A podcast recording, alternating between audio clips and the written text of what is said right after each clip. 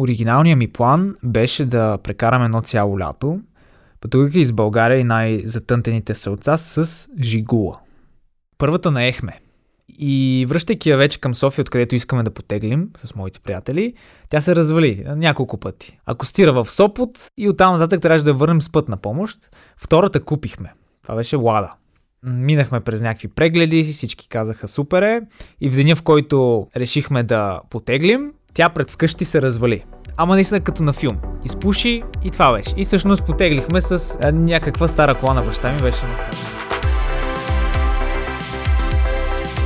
Здравейте, вие слушате подкастът Зареди се с България, едно специално издание на животът и други неща в партньорство с ОМВ. Говорим си естествено за пътуване, като става дума за България. Но идеята е все пак да говорим с по-интересни хора, които пътуват, същевременно са популярни и хората ги познават. Да, наш гост е Крис Захариев, ютубър, влогър, спорихме дали едно и също, всъщност нямахме спор, и режисьор по образование. Здравей, Крис! Здравейте! Сега аз знам за тебе, че ти пътуваш последния начин. Опъваш една карта, взимаш един дартс и мяташ стреличката и където се падне, там отиваш. Да, и винаги има приключение. Ама ти си такъв приключенец по принцип или само в някакъв момент от живота беше такъв? Не, винаги съм бил приключенец. Всъщност, моите родители ме запалиха по пътешествията. Като по-малък, аз имам по-голям брат и заедно семейно прекарвахме известно време лятото, пътуване наляво-надясно, на море, на планина. Но реално истинските приключения, мои лични, започнаха когато станах малко по-голям и можех сам да си купувам БДЖ билет. И как определяше крайната дестинация? Не знам откъде, обаче някъде в училище ми хрумна едно хоби, много странно, което имах с приятелите си, да купувам билет за влак, пътнически, това е задължително, защото спира на всички малки къщички и гари, между два големи града и всъщност без да имаме крайна дестинация, просто да пътуваме и там където ни хареса гарата, селцето, усмихне ни се човека на гарата, просто там да слезем и винаги знаем, че пътувайки сутринта, потегляйки сутринта, по-късно през деня 100% има обратен влак. И всъщност за времето, в което сме във въпросното село, слизаме, обикаляме, говорим си с хората, чакаме магазина да отвори да си купим една вафла. И така, винаги има приключение и това някакси може би така най-много запали. Това пък той е огън за приключение, когато вкарваш неизвестното вътре. Това е много интересно. Аз и друго се чудя, понеже и другите ни гости казват, отиваме в някакво село и си говорим с хората. А то не е ли малко неудобно така да отидеш да си говориш с хората? Има подходи. Те, между другото, винаги когато пък разпъвам картата и просто стрелям с дарци и след това им обяснявам на хората, те ме питат, как попадна в това село? Разпънах една карта, стрелях с дарци, оцелих тук и те просто не вярват. И са такива, вау, как е възможно? Всъщност, има много хора, които си мислят, че млади хора, когато пристигнат, най-вероятно нещо ще крадат. Нещо ще им навредят. Даже ми се случи веднъж, едно русенско село. Се разхождаме с приятели. Това беше по време на пътуването да се изгубиш нарочно. И се разхождаме ние двама с камери. Усмихнати младежи, август, пек, слънце, птички пеят. И по едно време идва един бял джип до нас. И се оказа, че това е кмета, който е получил сигнал от друг човек, че са видяли съмнителни млади хора, които се разхождат. И той идва да ни проверява.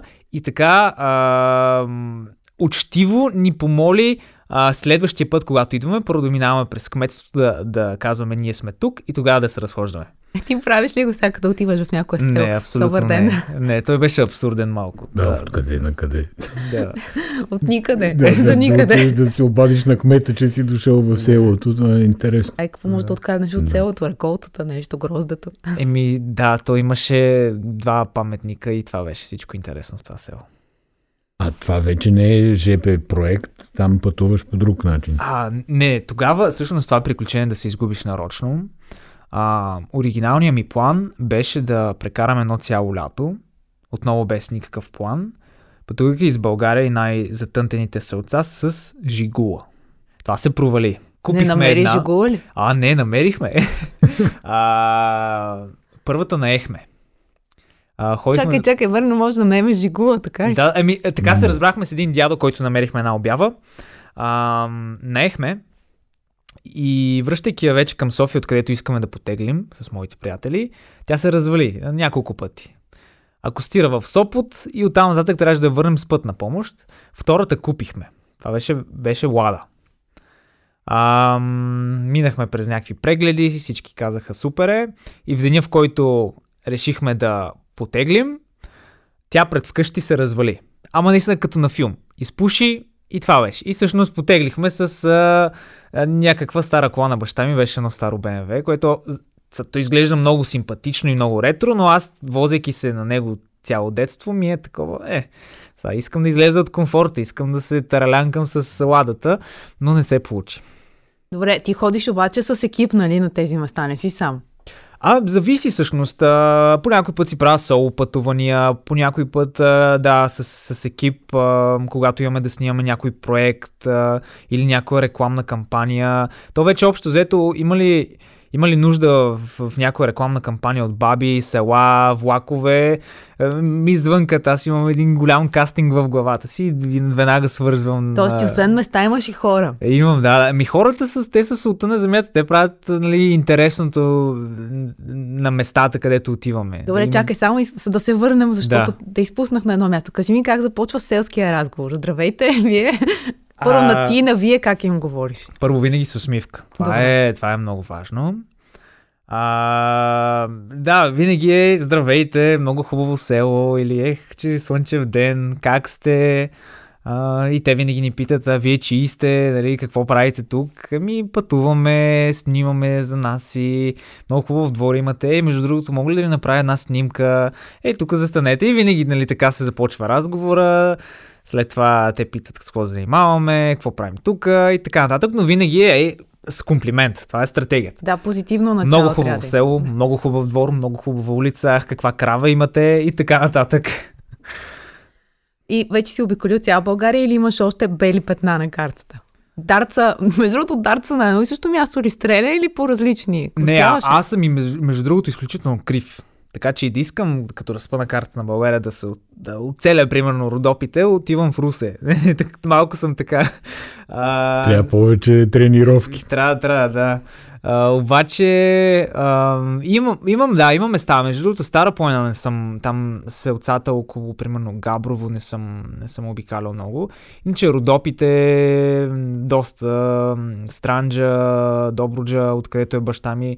И така че почти цяла България съм обиколи, обаче винаги имам селца, които... Или звучат много привлекателно и просто ми е любопитно какво има в това село.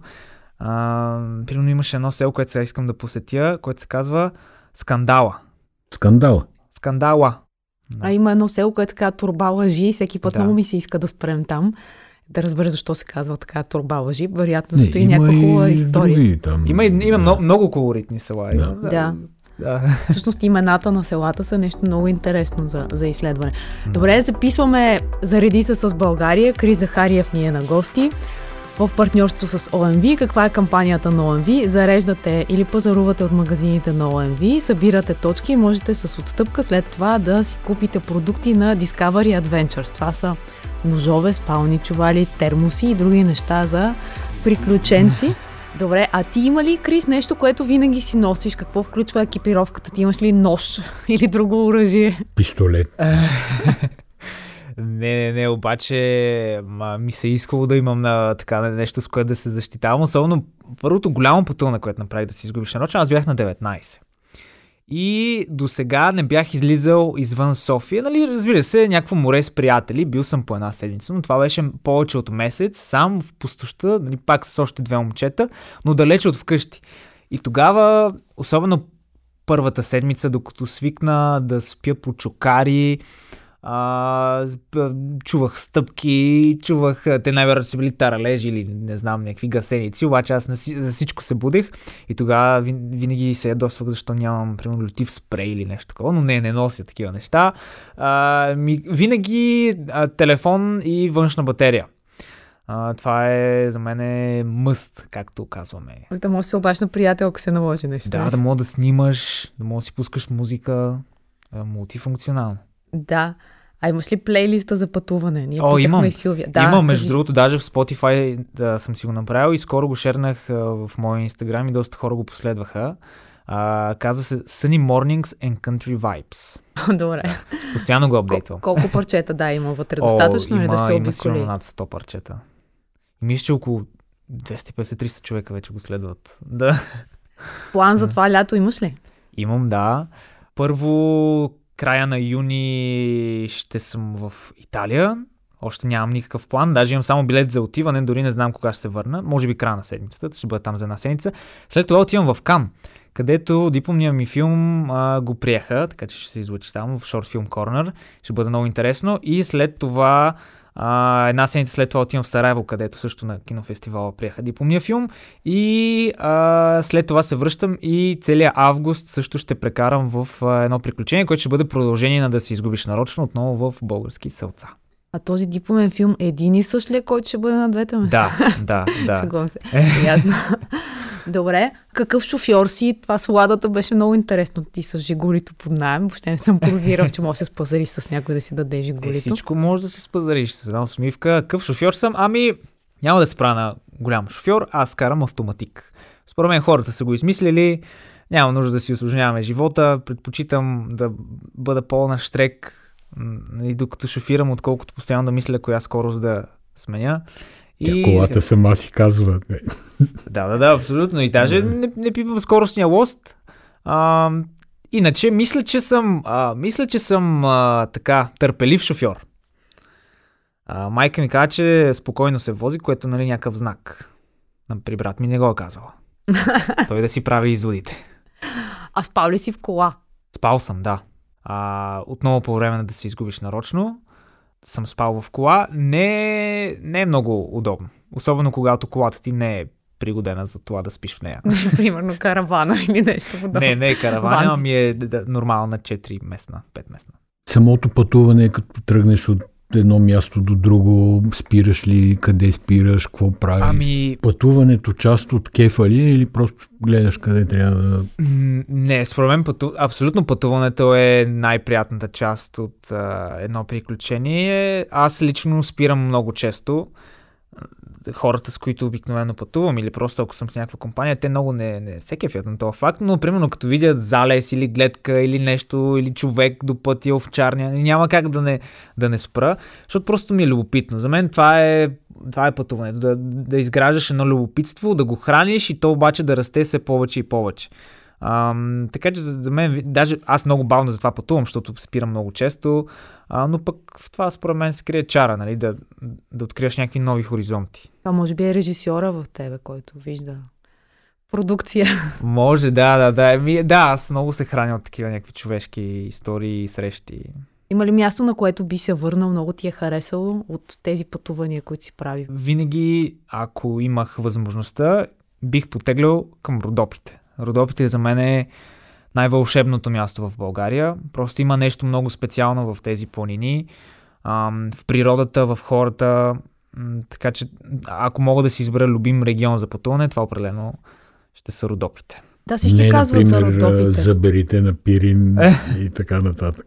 Не. Има много интересна комбинация между хората, които живеят и заобикалящата ги природа. Просто те са много гостоприемни, изключително интересни, много от тях имат много интересни истории и просто винаги съм се връщал с една огромна турба с истории, впечатления и винаги е нещо ново. Да, очевидно са склонни да ги разказват тези истории. Да. А Добруджа ти каза, че баща ти е оттам? Да. И? Да. Там се опитах аз да намеря неговия род, защото баба ми, може би аз от нея съм наследил този дух на приключение, но баба ми, като е била на 12, е избягала от тях. Тя била, примерно, най-малкото от 6 деца. И избягала, отишла е във Варна да работи като детегледачка, след това е станала тракторист, където се запознала с дядо ми и след това е работила като бояджия, но постоянно е така, била е номад малко.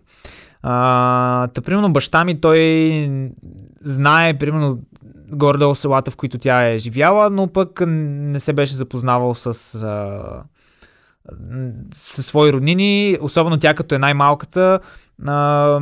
Огромна част от тях, даже ако не и всички, нали, вече не са тук. И беше много интересно, отидох в селото, в което е родена баба ми и започнах да разпитвам някакви хора на площада, нали, както нормално може. Добре, да е много хубав площад имате. Да, добре, колко хубав площад, каква сянка, нали, да, точно така. Ти научи урок. И всъщност изкарах едно родословно дърво, което баща ми беше начертал. И директно почнах да ги питам, нали, тук този бай еди кой си, който е бил брат на това, на това. И се оказа, че всъщност човека, с когото говоря, неговия баща, е бил много близък приятел с примерно брат на баба ми. Или нещо е такова. Намерих някаква връзка, беше много интересно. Та Добруджа също е много, така, за мен е много близък регион на България. А направи ли родословното дърво, успя ли? Не, само разбрах, че въпросния брат на баба ми е бил много добър футболист. Аха. Най-добрия в селото. Добре. Това аз не съм наследил по никакъв начин. Добре, само накрая, преди да свършим, да те питам, огън можеш ли да палиш? Огън мога да паля, да. Не винаги от първия път, но ми се е случвало. Вече имам някакъв опит. Добре, пожелаваме ти хубаво лято. Благодарим. Това беше Зареди се с България. Крис Захариев, ютубър и режисьор. Ще следим кариерата ти след летните фестивали. Един подкаст на живота ти и други неща и ОМВ. Вие пазарувате, трупате точки и след това си купувате продуктите на Discovery Adventures, които са доста забележителни, ако ще пътувате така с дарци и карта просто. Благодарим. До следващия път. Благодаря за поканата.